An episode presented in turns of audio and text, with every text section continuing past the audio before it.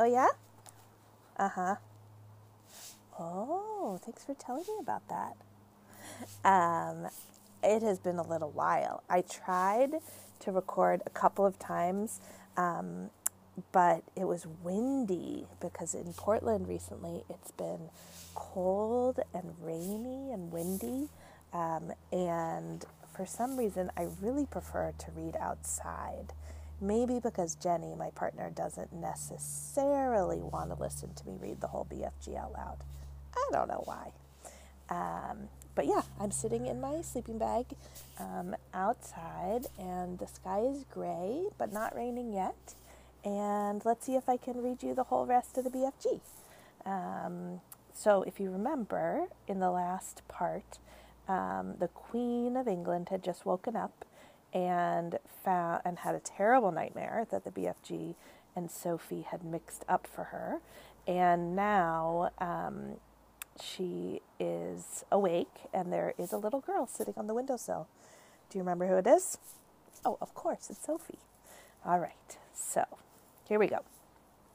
Are you real? the Queen said to Sophie.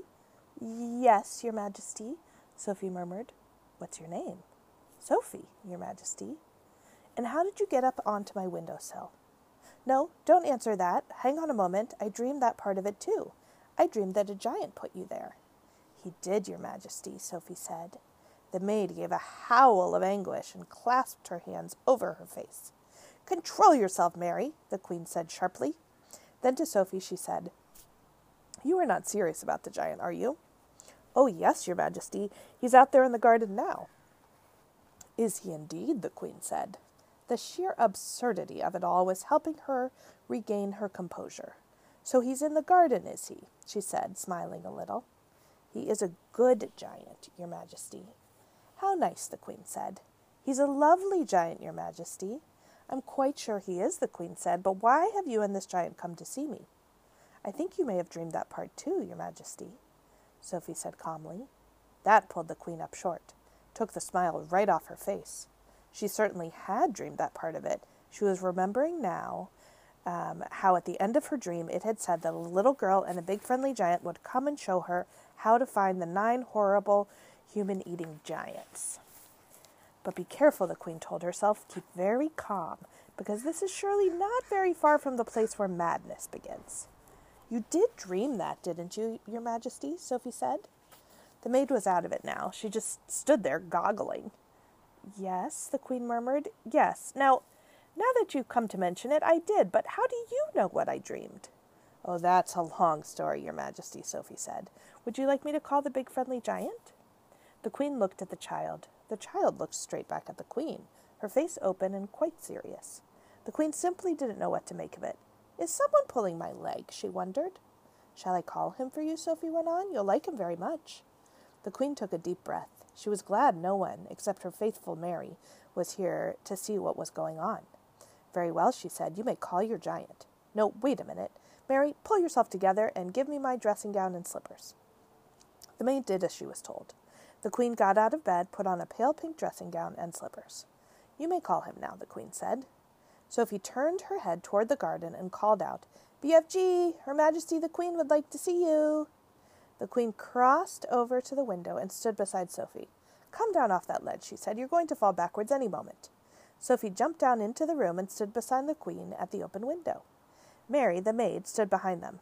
Her hands were planted firmly on her hips, and there was a look on her face which seemed to say, I want no part in this fiasco. I don't see any giant, the queen said. Please wait, Sophie said. Shall I take her away now, ma'am? the maid said. Take her downstairs and give her some breakfast, the queen said. Just then there was a rustle in the bushes behind the lake. Then out he came, twenty four feet tall, wearing his black cloak with the grace of a nobleman, still carrying the long trumpet in one hand. He strode magnificently across the palace lawn toward the window. The maid screamed. Ah! The queen gasped. Sophie waved. The BFG took his time. He was very dignified in his approach. When he was close to the window where the three of them were standing, he stopped and made a slow, graceful bow. His head, after he had straightened up again, was almost exactly level with the watchers at the window. Your Majester, he said, I is your humbug servant. He bowed again.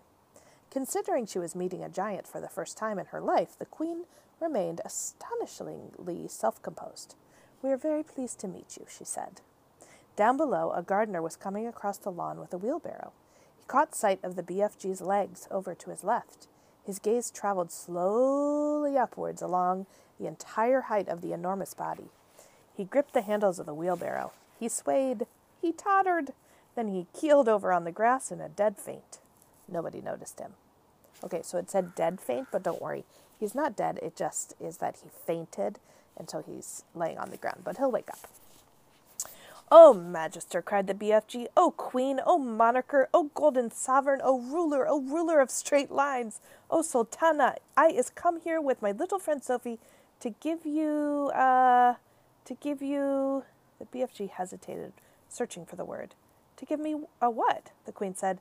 Assistance, the BFG said, beaming. The Queen looked puzzled. He sometimes speaks a bit funny, Your Majesty, Sophie said. He never went to school. Then we must send him to school, the Queen said. We have some very good schools in this country. I has great secrets to tell you, Your Majester, the BFG said. I should be delighted to hear them, the Queen said, but not in my dressing gown. Shall you wish to get dressed, ma'am? the maid said. Have either of you had breakfast? the Queen said. Oh, could we? Sophie cried. Oh, please. I haven't eaten a thing since yesterday. I was about to have mine, the Queen said, but Mary dropped it. The maid gulped. I imagine we have more food in the palace, the Queen said, speaking to the BFG. Perhaps you and your little friend would care to join me. Will it be repulsant snozzcumbers, Majester? the BFG asked. Will it be what? the Queen said. Stinky snozzcumbers, the BFG said. What is he talking about? the Queen said. Sounds like a rude word to me. She turned to the maid and said, Mary, ask them to serve breakfast for three in the. I think it had better be in the ballroom. That has the highest ceiling. The BFG, she said, I'm afraid you will have to go through the door on your hands and knees. I shall send someone to show you the way. The BFG reached up and lifted Sophie out of the window. You and I is leaving Her Majester alone to get dressed, he said. No, leave the little girl here with me, the Queen said. We'll have to find something for her to put on. She can't have breakfast in her nightie. The BFG returned Sophie to the bedroom. Can we have sausages, Your Majesty? Sophie said, and bacon and fried eggs? I think that could be managed, the Queen answered, smiling. Just wait till you taste it, Sophie said to the BFG. No more snozzcumbers from now on. The Royal Breakfast. There was a frantic scurry among the palace servants when orders were received from the Queen that a 24 foot giant must be seated at breakfast with Her Majesty in the great ballroom within the next half hour. The butler, an imposing personage named Mr. Tibbs, was in supreme command of all the palace servants, and he did the best he could in the short time available. A man does not rise to become the Queen's butler unless he is gifted with extraordinary ingenuity, adaptability, versatility, dexterity, cunning, sophistication, sagacity, discretion, and a host of other talents that neither you nor I possess. Mr. Tibbs had them all.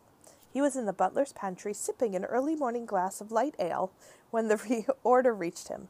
In a split second, he had made the following calculations in his head. If a normal six foot man requires a three foot high table to eat off of, a 24 foot giant will require a okay, if you are uh, wanting to do a little math, here's an opportunity. Pause it, figure it out. Six foot human, three foot table. 24 foot giant, how big of a table? When you're done figuring it out, you can unpause it. Okay, you're back. So the 24 foot giant will require a 12 foot high table. And if a six foot man requires a chair with a two foot high seat, a 24 foot giant will require a chair with an eight foot high seat. Everything, Mr. Tibbs told him, must be multiplied by four. Two breakfast eggs must become, yes, you've got it, eight. Four rashers of bacon must become, multiplied by four, sixteen. Three pieces of toast must become 12. You got it. And so on. These calculations about food were immediately passed on to Monsieur Papillon, the royal chef. Mr. Tibbs skimmed into the ballroom. Butlers don't walk, they skim over the ground, followed by a whole army of footmen. Not really an army, just a lot of people. The footmen all wore knee breeches, and every one of them displayed beautifully rounded calves and ankles. There's no way you can become a royal footman unless you have a well turned ankle. It is the first thing they look at when you are interviewed. Push the grand piano, grand piano into the center of the room, Mr. Tibbs whispered. Oh, whispered. Push the grand piano into the center of the room. Butlers never raised their voices above the softest whispers. Four footmen moved the piano. Now fetch a large dress chest of drawers and put it on top of the piano. Three other footmen fetched a fine Chippendale mahogany chest of drawers and placed it on top of the piano. That will be his chair. It is exactly eight feet off the ground. Now we shall make a table upon which this gentleman may eat his breakfast in comfort.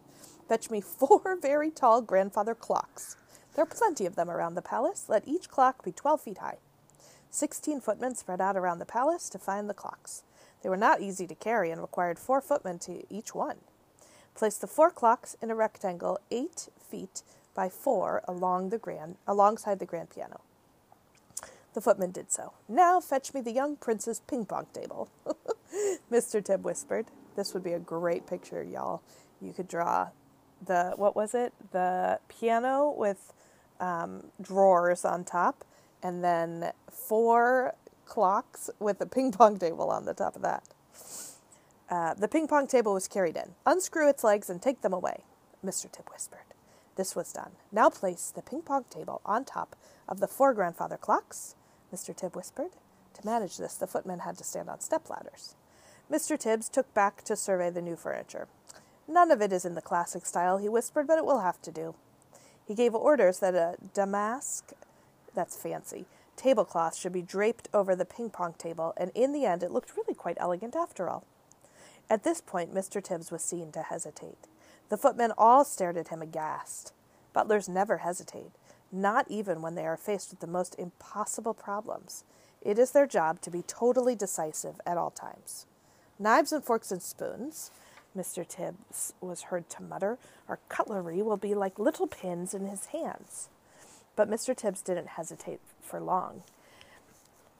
Um, Tell the head gardener, he whispered, that I require immediately a brand new, unused garden fork and also a spade. A spade is a shovel. And for a knife, we shall use the great sword hanging on the wall in the morning room. But clean the sword well first. It was la. okay, co- cover your ears if you don't want to hear something gross and scary. It was last used to cut off the head of King Charles I, and there may still be a little dried blood on the blade. Okay, uncover your ears. When all this had been accomplished, Mr. Tibbs stood near the center of the ballroom, casting his expert butler's eye over the scene. Had he forgotten anything? He certainly had. What about a coffee cup for the large gentleman? Fetch me, he whispered, the biggest jug you can find in the kitchen. A splendid one gallon porcelain water jug was brought in and placed on the giant's table beside the garden fork and the garden spade and the great sword. So much for the giant. Mr. Tibbs then had the footman move a small, delicate table and two chairs alongside the giant's table. This was for Sophie and for the queen. The fact that the giant's table and chair towered far above the smaller table simply could not be helped. All these arrangements were only just completed when the queen, now fully dressed in a trim skirt and cashmere cardigan, entered the ballroom, holding Sophie by the hand. A pretty blue dress that had once belonged to one of the princesses had been found for Sophie, and to make her look prettier still, the queen had picked up a superb sapphire brooch from her dressing table and had pinned it on the left side of Sophie's chest. The big friendly giant followed behind them, but he had an awful job getting through the door. He had to squeeze himself through on his hands and knees, with two footmen pushing him from behind and two pulling from the front. But he got through in the end. He had removed his black cloak and got rid of his trumpet, and was now wearing his ordinary simple clothes. As he walked across the ballroom, he had to stoop quite a lot to avoid hitting the ceiling. Because of this, he failed to notice an enormous crystal chandelier. Crash! went his head against, right against the chandelier. A shower of glass fell upon the poor BFG. Gunghummers and box squinkles, he cried. What was that? It was Louis the Fifteenth, the Queen said, looking slightly put out. That, so that means It was super old and uh, fancy because it belonged to a king from before. He's never been in a house before, Sophie said. Mr. Tibbs scowled. He directed four footmen to clear up the mess. Then, with a disdainful little wave of the hand, he indicated to the giant that he should seat himself on top of the chest of drawers on top of the grand piano.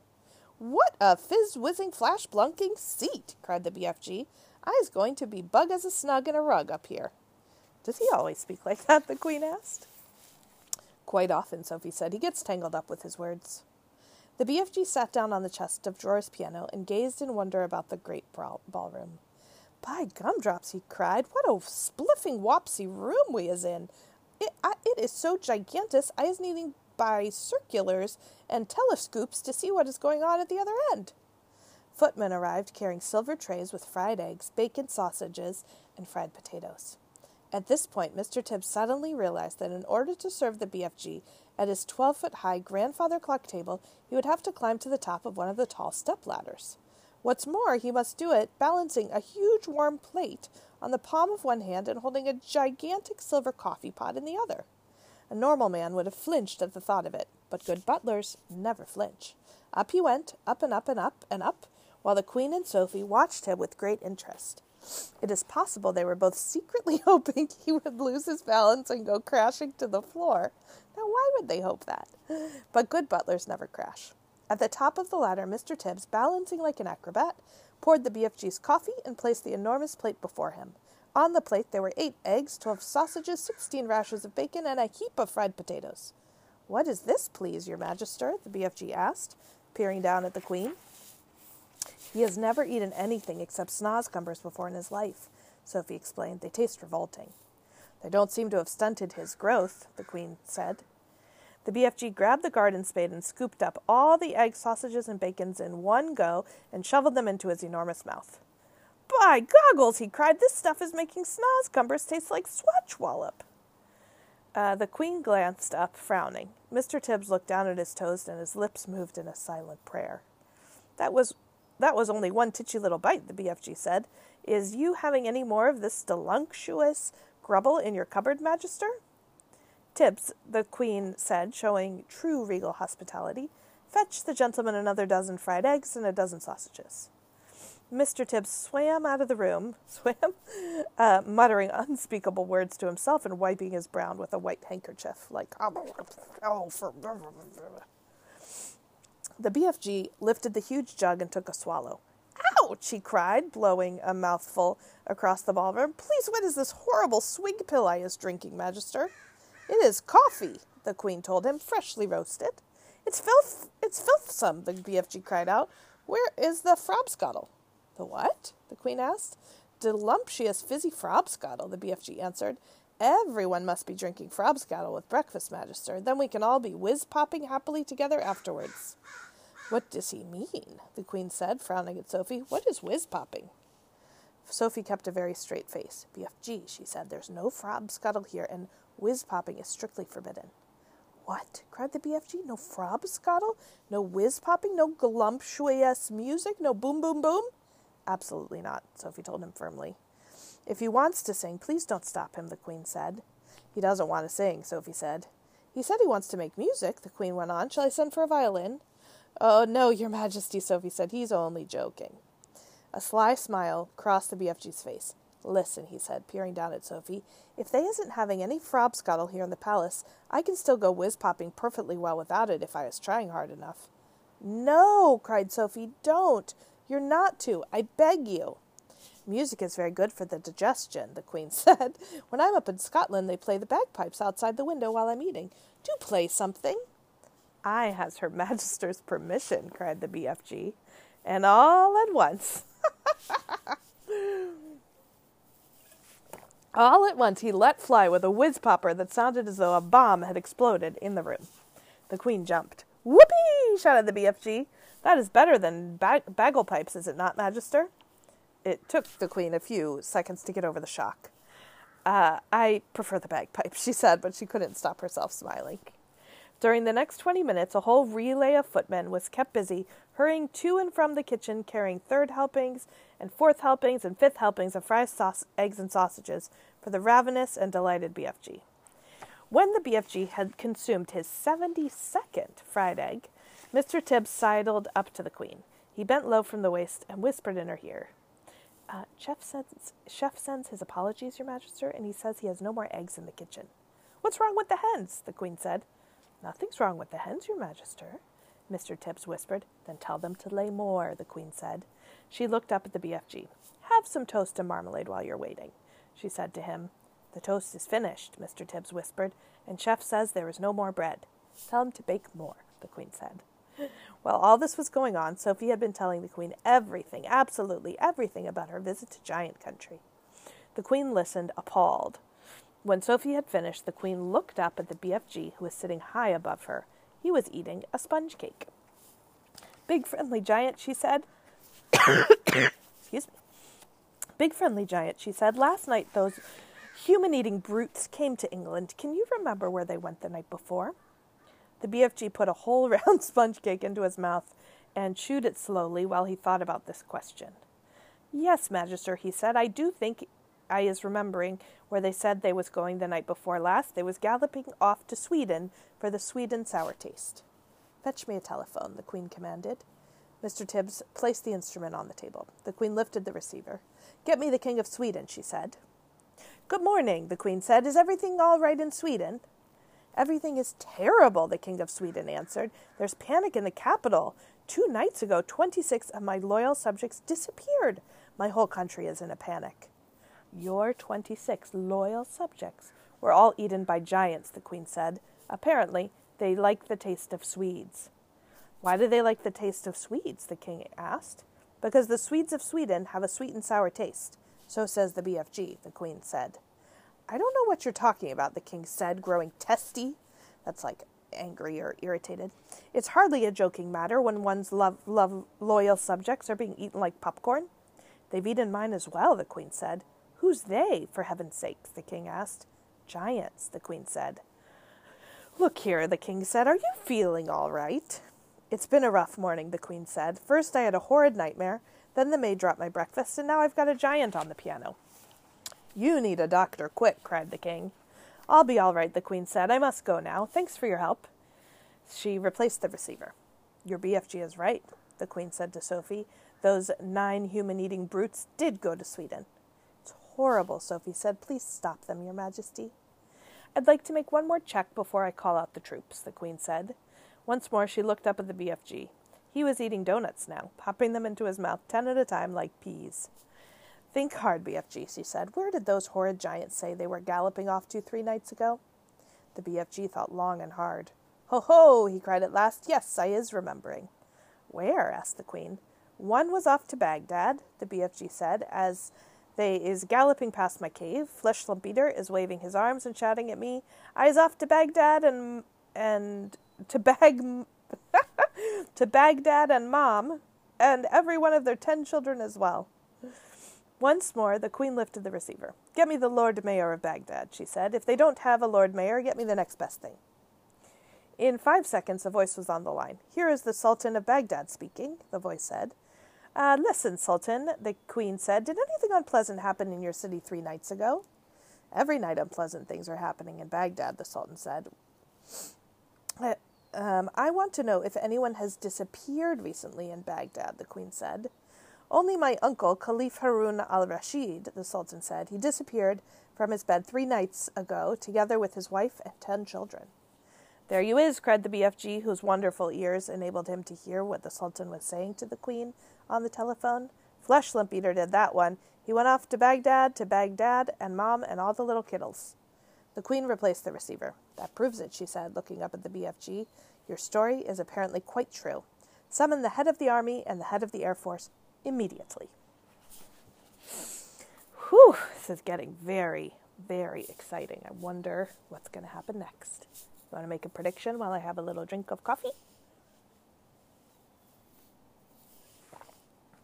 Mm hmm. Yeah? That's what you think's going to happen? Oh, the coffee is all gone. Oh, I I'm just remembering how the BFG did not like the coffee. He probably didn't have any milk or or sugar in his. Maybe with a lot of milk and sugar, he would like it. Okay, the plan. The head of the army and the head of the Air Force stood at attention beside the Queen's breakfast table. Sophie was still in her seat, and the BFG was still high up on his crazy perch. It took the Queen only five minutes, wow, to explain the situation to the military men. I knew there was something like this going on, Your Majesty. The head of the army said, For the last 10 years, we've been getting reports from nearly every country in the world about people disappearing mysteriously in the night. We had, we had one only the other day from Panama. For the Hattie taste, cried the BFG. And one from Wellington, New Zealand, said the head of the army. For the booty flavor, the BFG means like boots, not like booties. What is he talking about? said the head of the Air Force. Work it out for yourself, the Queen said. What time is it? 10 a.m.? In eight hours, those nine bloodthirsty brutes will be galloping off to gobble up another couple of dozen unfortunate wretches. They have to be stopped. We must act fast. We'll bomb the blighters, shouted the head of the Air Force. We'll mow them down with machine guns, cried the head of the Army. I do not approve of murder, the Queen said. But they are murderers themselves, cried the head of the Army. That is no reason why we should follow their example, the Queen said. Two wrongs don't make a right. And two rights don't make a left, cried the BFG.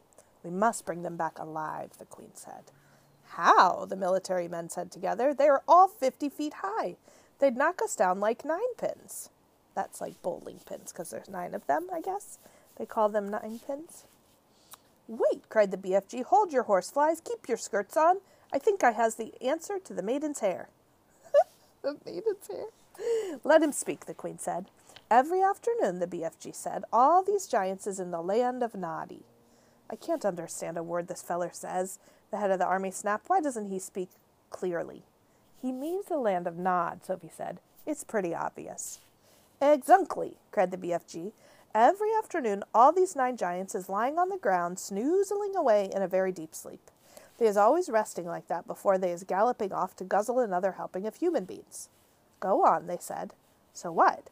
So what your soldiers has to do is creep up to the giants while they is still in the land of Noddy and tie their arms and legs with mighty ropes and wonking chains. Brilliant, the queen said. That's all very well, said the head of the army, but how do we get the brutes back here? We can't load fifty foot giants onto trucks. Shoot 'em on the spot. That's what I say.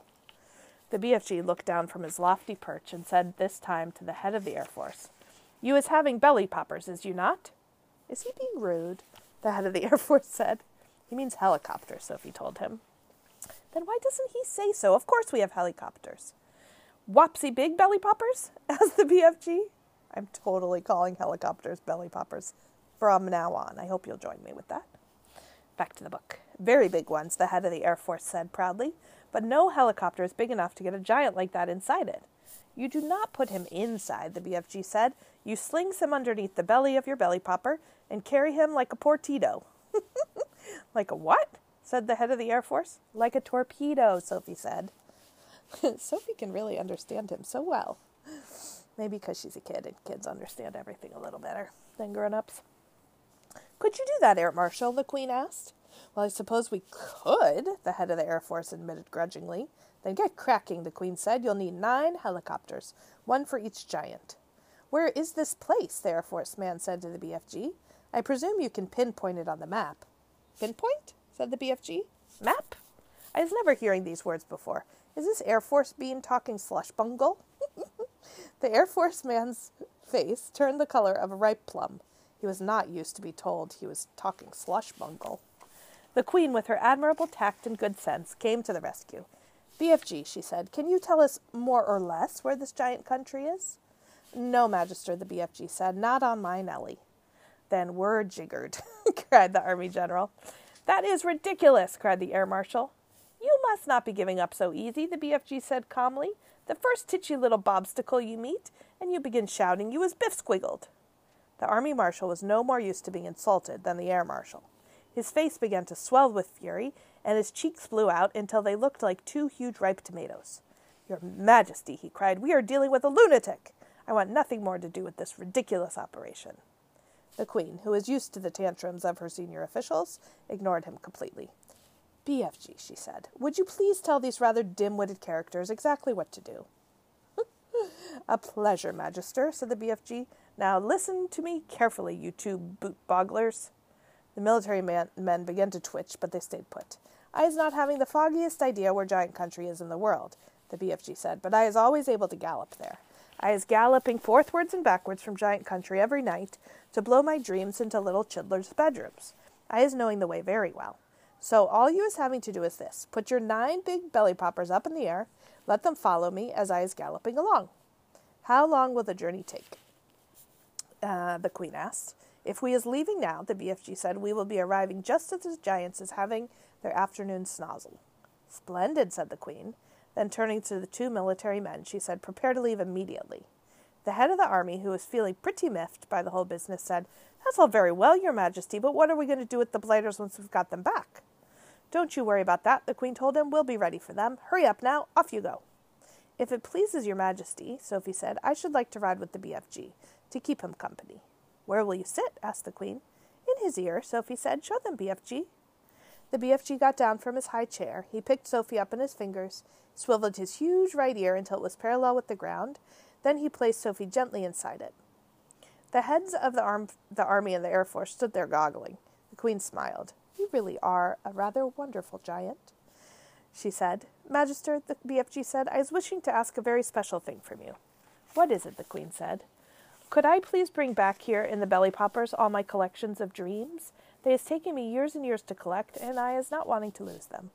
Why, of course, the Queen said. I wish you a safe journey. The BFG had made thousands of journeys to and from Giant Country over the years. Oh, this is the next chap- chapter called Capture.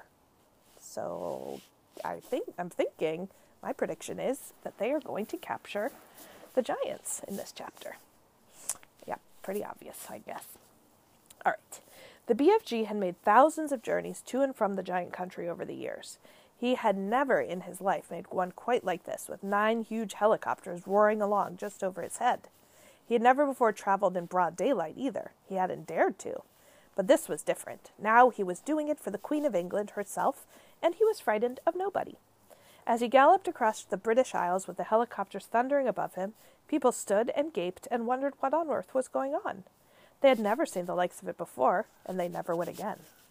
Every now and then, the pilots of the helicopters would catch a glimpse of a small girl wearing glasses crouching in the giant's right ear and waving to them. They always waved back.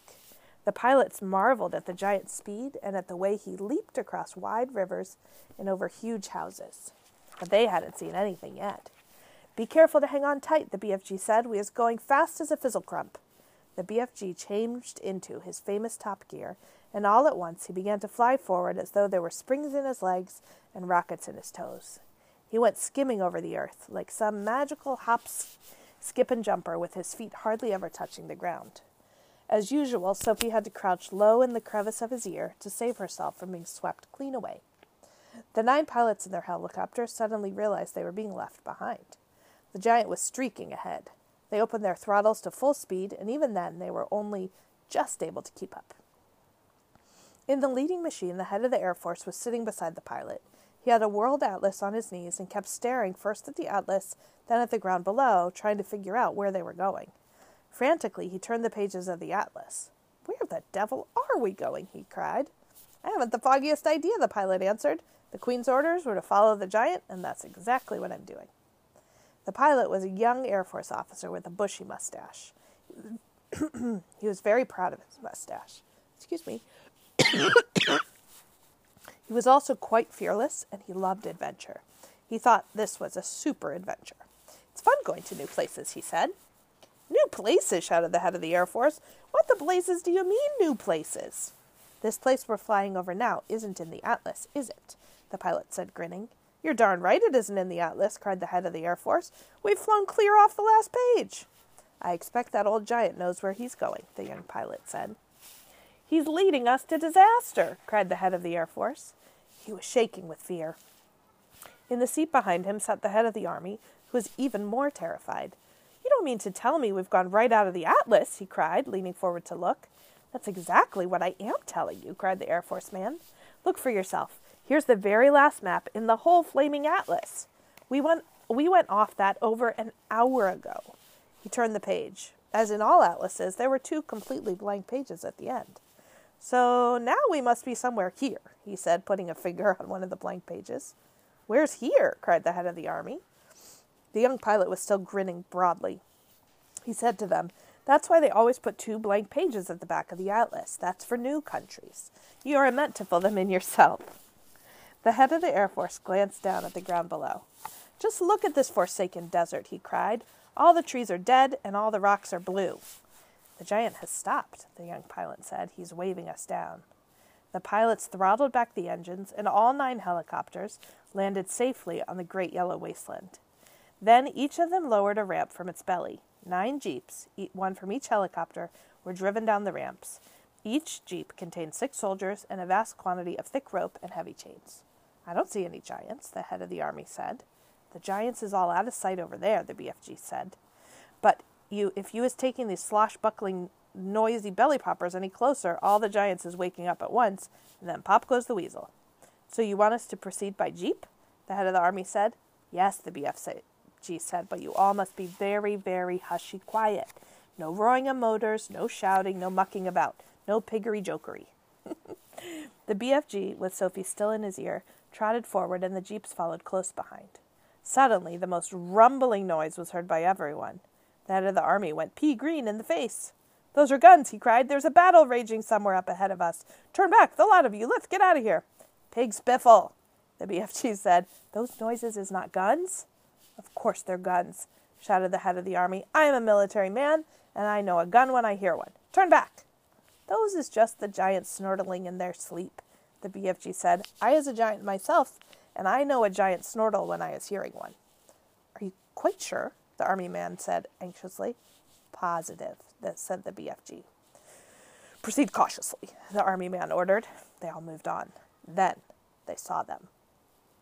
Even at a distance, they were they were enough to scare the daylights out of the soldiers. But when they got close and saw what the giants really looked like, they began to sweat with fear. Nine fearsome, ugly, half naked, fifty foot long brutes lay sprawled over the ground in various grotesque attitudes of sleep, and the sound of their snoring was indeed like gunfire in a battle. The BFG raised a hand. The jeeps all stopped. The soldiers got out. What happens if one of them wakes up? whispered the head of the army, his knees knocking together from fear. If any one of them is waking up, he will gobble you down before you can say knackjife, the BFG answered grinning hugely. Me is the only one that won't be gobbled up because Giants is never eating giants. Me and Sophie is the only safe ones because I is hiding her if that happens. The head of the air, the army took several paces to the rear. So did the head of the Air Force. They climbed rather quickly back into their jeep, ready to make a fast getaway if necessary. Uh, go forward, men, the head of the army said. Go forward and do your duty bravely. While they hid in the car. That's funny. The soldiers crept forward with their ropes and chains. All of them were trembling mightily. None dared speak a word. The BFG, with Sophie now sitting on the palm of his hand, stood nearby, watching the operation. To give the soldiers their due, they were extremely courageous. There were six well trained, efficient men working on each giant, and within ten minutes, eight of the nine giants had been trussed up like chickens and were still snoring contentedly. The ninth, who happened to be the flesh lump eater, was causing trouble for the soldiers because he was lying with his right arm tucked underneath his enormous body. It was impossible to tie his wrists and arms together without first getting that arm out from underneath him. Very, very cautiously, the six soldiers who were working on the flesh lump eater began to pull at the huge arm, trying to release it. The flesh lump eater opened his tiny piggy black eyes. Which of you foul pesters is wiggling my arm? he bellowed. Is that you, Rotsam Manhugger? Suddenly he saw the soldiers. In a flash he was sitting up. He looked around him. He saw more soldiers. With a roar he leaped to his feet. The soldiers, petrified with fear, froze where they were. They had no weapons with them. The head of the army put his jeep into reverse. Human beings, the flesh beater called, yelled, What is all you flush bunking rotsam half baked beans doing in our country? He made a grab at a soldier and swept him up in his hand. I is having early suppers today, he shouted, holding the purse, poor squirming soldier at arm's length and roaring with laughter. Sophie, standing on the palm of the BFG's hand, was watching horror struck. Do something, she cried. Quick, before he eats him. Put that human being down, the BFG shouted. The flesh lump eater turned and stared at the BFG. What is you doing here with all these grotty twiglets? he bellowed. You is making me very suspicious. The BFG made a rush at the flesh lump eater, but the colossal 54 foot high giant simply knocked him over with a flick of his free arm. At the same time, Sophie fell off the BFG's palm onto the ground. Her mind was racing. She must do something. She must. She must. She remembered the sapphire brooch the queen had pinned onto her chest. Quickly, she undid it. I is guzzling you nice and slow, the flesh lump eater was saying to the soldier in his hand. Then I is guzzling ten or twenty more of you midget litty, midgy little maggots down there. You is not getting away from me because I is galloping fifty times faster than you. Sophie ran up behind the flesh lump eater. She was holding the brooch between her fingers. When she was right up close to the great naked hairy legs, she rammed the three foot long pin of the brooch as hard as she could into the flesh lump eater's right ankle. It went deep into the flesh and stayed there. The giant gave a roar of pain and jumped high in the air. He dropped the soldier and made a grab for his ankle. The BFG, knowing what a coward the flesh lump eater was, saw his chance. You was bitten by a snake, he shouted. I seed it biting you. It was a frightsome poisonous viper. It was a dreadly dun- dangerous windshield viper. Save our souls, bellowed the flesh lump eater. Sound the crumpets. I is bitten by a septicus venosum windshield viper.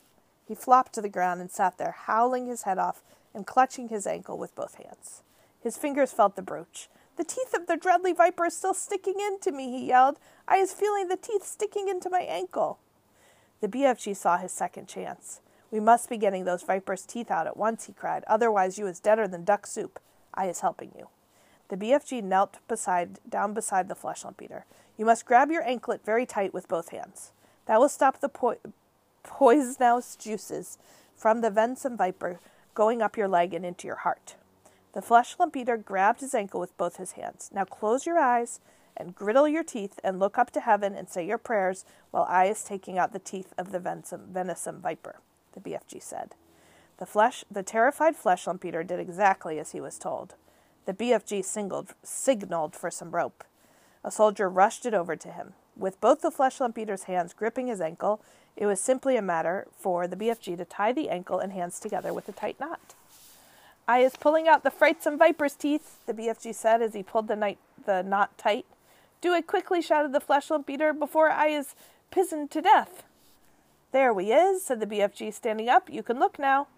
When the flesh lump eater saw that he was trussed up like a turkey, he gave a, a yell so loud that the heavens trembled. He rolled and he wriggled, he fought and he figgled, he squirmed and he squiggled, but there was not a thing he could do. Well done, you, Sophie cried. Well done, you, said the BFG, smiling down at the little girl. You was saving all our lives. Will you please get that brooch back for me? Sophie said. It belongs to the Queen. The BFG pulled the beautiful brooch out of the flesh lump eater's ankle. The flesh lump eater howled. The BFG wiped the pin and handed it back to Sophie. Curiously, not one of the other eight snoring giants had woken up during this schmozzle. When you was only sleeping one or two hours a day, you was sleeping extra doubly deep, the BFG explained. The heads of the Army and the Air Force drove forward once again in their jeep. Her Majesty will be very pleased with me, the head of the Army said. I shall probably get a medal. What's the next move? Now you is all driving over to my cave to load up my bottles of dreams. We can't waste time with that rubbish, the Army General said. It is the Queen's order, Sophie said. She was now back on the BFG's hand. So the nine jeeps drove across to the BFG's cave, and the great dream loading operation began. There were 50,000 jars in all to be loaded up, more than 5,000 to each jeep, and it took over an hour to finish the job. While the soldiers were loading the dreams, the BFG and Sophie disappeared over the mountains on a mysterious errand. When they came back, the BFG had a sack the size of a small house slung over his shoulder. What's that you've got in there? the head of the army demanded to know. Curiosity is killing the rat, the BFG said, and he turned away from the silly man. When he was sure that all his precious dreams had been loaded safely onto the jeeps, the BFG said, Now we is driving back to the belly poppers and picking up the frightsome giants. The jeeps drove back to the helicopters. The 50,000 dreams were carried carefully, jar by jar, onto the helicopters. The soldiers climbed back on board, but the BFG and Sophie stayed on the ground. Then they all returned to where the nine giants were lying. It was a fine sight to see them, these great air machines hovering over the trussed up giants. It was an even finer sight to see the giants being woken up by the terrific thundering of the engines overhead. And the finest sight of all was to observe those nine hideous brutes um, squirming and twisting about on the ground like a mass of mighty snakes as they tried to free themselves from their ropes and chains. I is flush blunk, bunked, roared the flesh lump eater. I is split swiggled, yelled the shell chewer. I is swog swalloped, bellowed the broom cruncher. I is gunzel swiped, shouted the dripper. I is goose gruggled, howled, howled the man hugger. I is flock gungled. screamed the masher. I is slop groggled, squawked the gizzard gulper. I is crowd swinkled, yowled the bottler. I is mop muggered, screeched the boy. The nine giant carrying helicopters each chose a separate giant and hovered directly over him. Very strong steel hawsers with hooks on the ends of them were lowered from the front and rear of each helicopter. The BFG quickly secured the hooks to the giant's chains, one hook near the legs and the other near the arms. Then, very slowly, the giants were winched up into the air, parallel with the ground. The giants roared and bellowed, but there was nothing they could do. The BFG, with Sophie once more, rest, once more resting comfortably in his ear, set off at a gallop for England. The helicopters all banked around and followed after him. It was an amazing spectacle, those nine helicopters winging through the sky, each with a trussed up 50 foot long giant slung underneath it. The giants themselves might have found it an interesting experience. They never stopped bellowing, but their howls were drowned by the noises of the engines. When it began to get dark, the helicopter switched on powerful searchlights and trained them onto the galloping giant so as to keep him in sight. They flew right through the night and arrived in England just as dawn was breaking. While the giants were being captured, a tremendous bustle and hustle was going on back home in England. Oh, this chapter is called Feeding Time. It might be, oh no, it's not the last chapter. Close. While the giants were being captured, a tremendous hustle and bustle was going on back home in England. Every earth digger and mechanical contrivance in London had been mobilized to dig the colossal hole in which the nine giants were to be permanently imprisoned. 10,000 humans and 10,000 machines worked ceaselessly through the night under powerful arc lights, and the massive tank was com- completed only just in time. The hole itself was about twice the size of a football field and 500 feet deep. The walls were perpendicular, and engineers had calculated that there was no way a giant could escape, e- escape once he was put in. Even if nine, all nine giants were to stand on each other's shoulders, the topmost giant would still be some 50 feet from the top of the hole. The nine giant carrying helicopters hovered over the massive pit. The giants, one by one, were lowered to the floor, but they were still trussed up, and now came the tricky business of releasing them from their bonds. Nobody wanted to go down and do this because the moment a giant was freed, he would sure to be to turn on the wretched person who had freed him and gobble him up. As usual, the BFG had the answer. I has told you before, he said, giants is never eating giants, so I is going down and I shall untie them myself before you can say Rack Jobinson. With thousands of fascinated spectators, including the Queen, peering down into the pit, the BFG was lowered on a rope. One by one, he released the giants. They stood up, stretched their stiffened limbs, and started leaping about in fury. Why is they putting us down here in this grab, grab sledging hole? They shouted the BFG because you is guzzling human beings, the BFG said. I is always warning you not to do it, and you is never taking the titchiest bit of notice. In that case, the flesh lump eater bellowed, I think we is guzzling you instead. The BFG grabbed the dangling rope and was hoisted out of the pit just in time. The great bulging sack he had brought back with him from Giant Country lay at the top of the pit. What's in there? the Queen asked him. Okay, what do you think? What's your prediction? What's in the sack? That he would have brought from giant country. Let's see if you're right. The BFG put an arm into the sack and pulled out a gigantic black and white striped object the size of a man. Snozzcumbers, he cried. This is the repulsant Snozzcumber, Majester, and that is all we is going to give these disgustive giants from now on. May I taste it? the queen asked. Don't, Majester, don't, cried the BFG. It is tasting of trog filth and pick squable. That with that he tossed the Snozzcumber down to the giants below. There's your supper, he shouted. Have a munch on that. He fished out more Snozzcumbers from the sack and threw them down. The giants below howled and cursed. The BFG laughed. It serves them right, left, and center, he said. What will be, we feed on them? What will we feed them on when the Snozzcumbers are all used up? They is never being used up, Majester, the BFG answered, smiling. I is also bringing in the sack a whole bungle of Snozzcumber plants, which I is giving, with your permission, to the royal gardener to put in the soil. Then we is having an everlasting supply of this repulsant food to feed these thirst bloody giants on. What a clever fellow you are, the queen said. You are not very well educated, but you are really nobody's fool. I can see that. And the final chapter. The author. Every country in the world that had been in the in had in the past been visited by the foul man eating giants sent telegrams of congratulations and thanks to the BFG and to Sophie. Kings and presidents and prime ministers and rulers of every kind showered the enormous giant and the little girl with compliments and thank yous, as well as all sorts of medals and presidents. The ruler of India sent the BFG a magnificent elephant, the very thing he had been wishing for all his life. The king of Arabia sent them a camel each. The Lama of Tibet sent them a llama each. Wellington sent them 100 pairs of wellies each. Those are boots. Panama sent them beautiful hats. The King of Sweden sent them a barrel full of sweet and sour pork. Jersey sent them pullovers. There was no end to the gratitude of the world. The Queen herself gave orders that a special house with tremendous high ceilings and enormous doors should be built in Windsor Great Park, next to her own castle, for the BFG to live in, and a pretty little cottage was put up next door for Sophie. The BFG's house was to have a special dream storing room with hundreds of shelves in it where he could put his beloved bottles. What is more, he was given the title of the Royal Dream Blower. He was allowed to go galloping off to any place in England on any night of the year to blow his splendid phizzwizards in through the windows to sleeping children. And letters poured into his house by the million from children begging him to pay them a visit. Meanwhile, tourists from all over the globe came flocking to gaze down in wonder at the nine horrendous human eating giants in the great pit.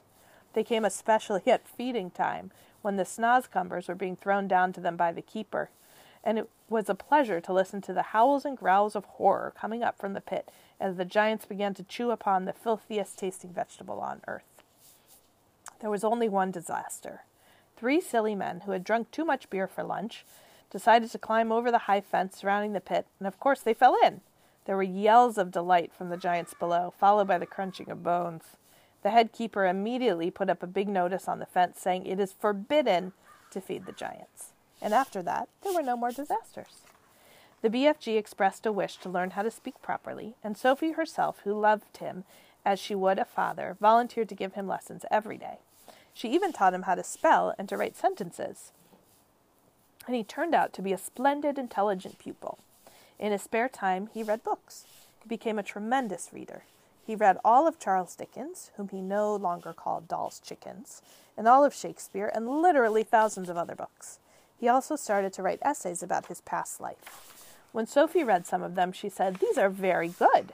I think perhaps you could become a real writer. Oh, I would love that, cried the BFG. Do you think I could? I know you could, Sophie said. Why don't you start by writing a book about you and me? Very well, the BFG said. I'll give it a try. So he did. He worked hard on it, and in the end he completed it. Rather shyly, he showed it to the Queen.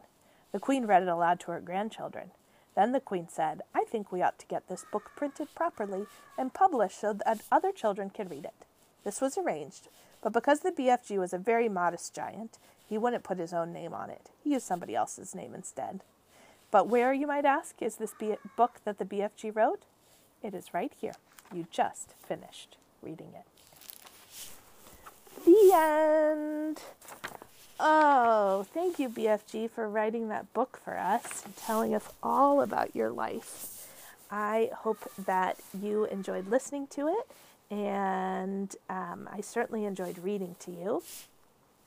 And if you've made any drawings while you were listening, or now that you're done listening, you want to go back and make some drawings, I would love to see them. Love, love, love. Um, and I'm going to think about what the next book is to read. I heard that my niece Ramona would like to hear a Ramona book. So I'll probably read one of those for um, for you next. And I have so many picture books that I um, brought home from my office at school.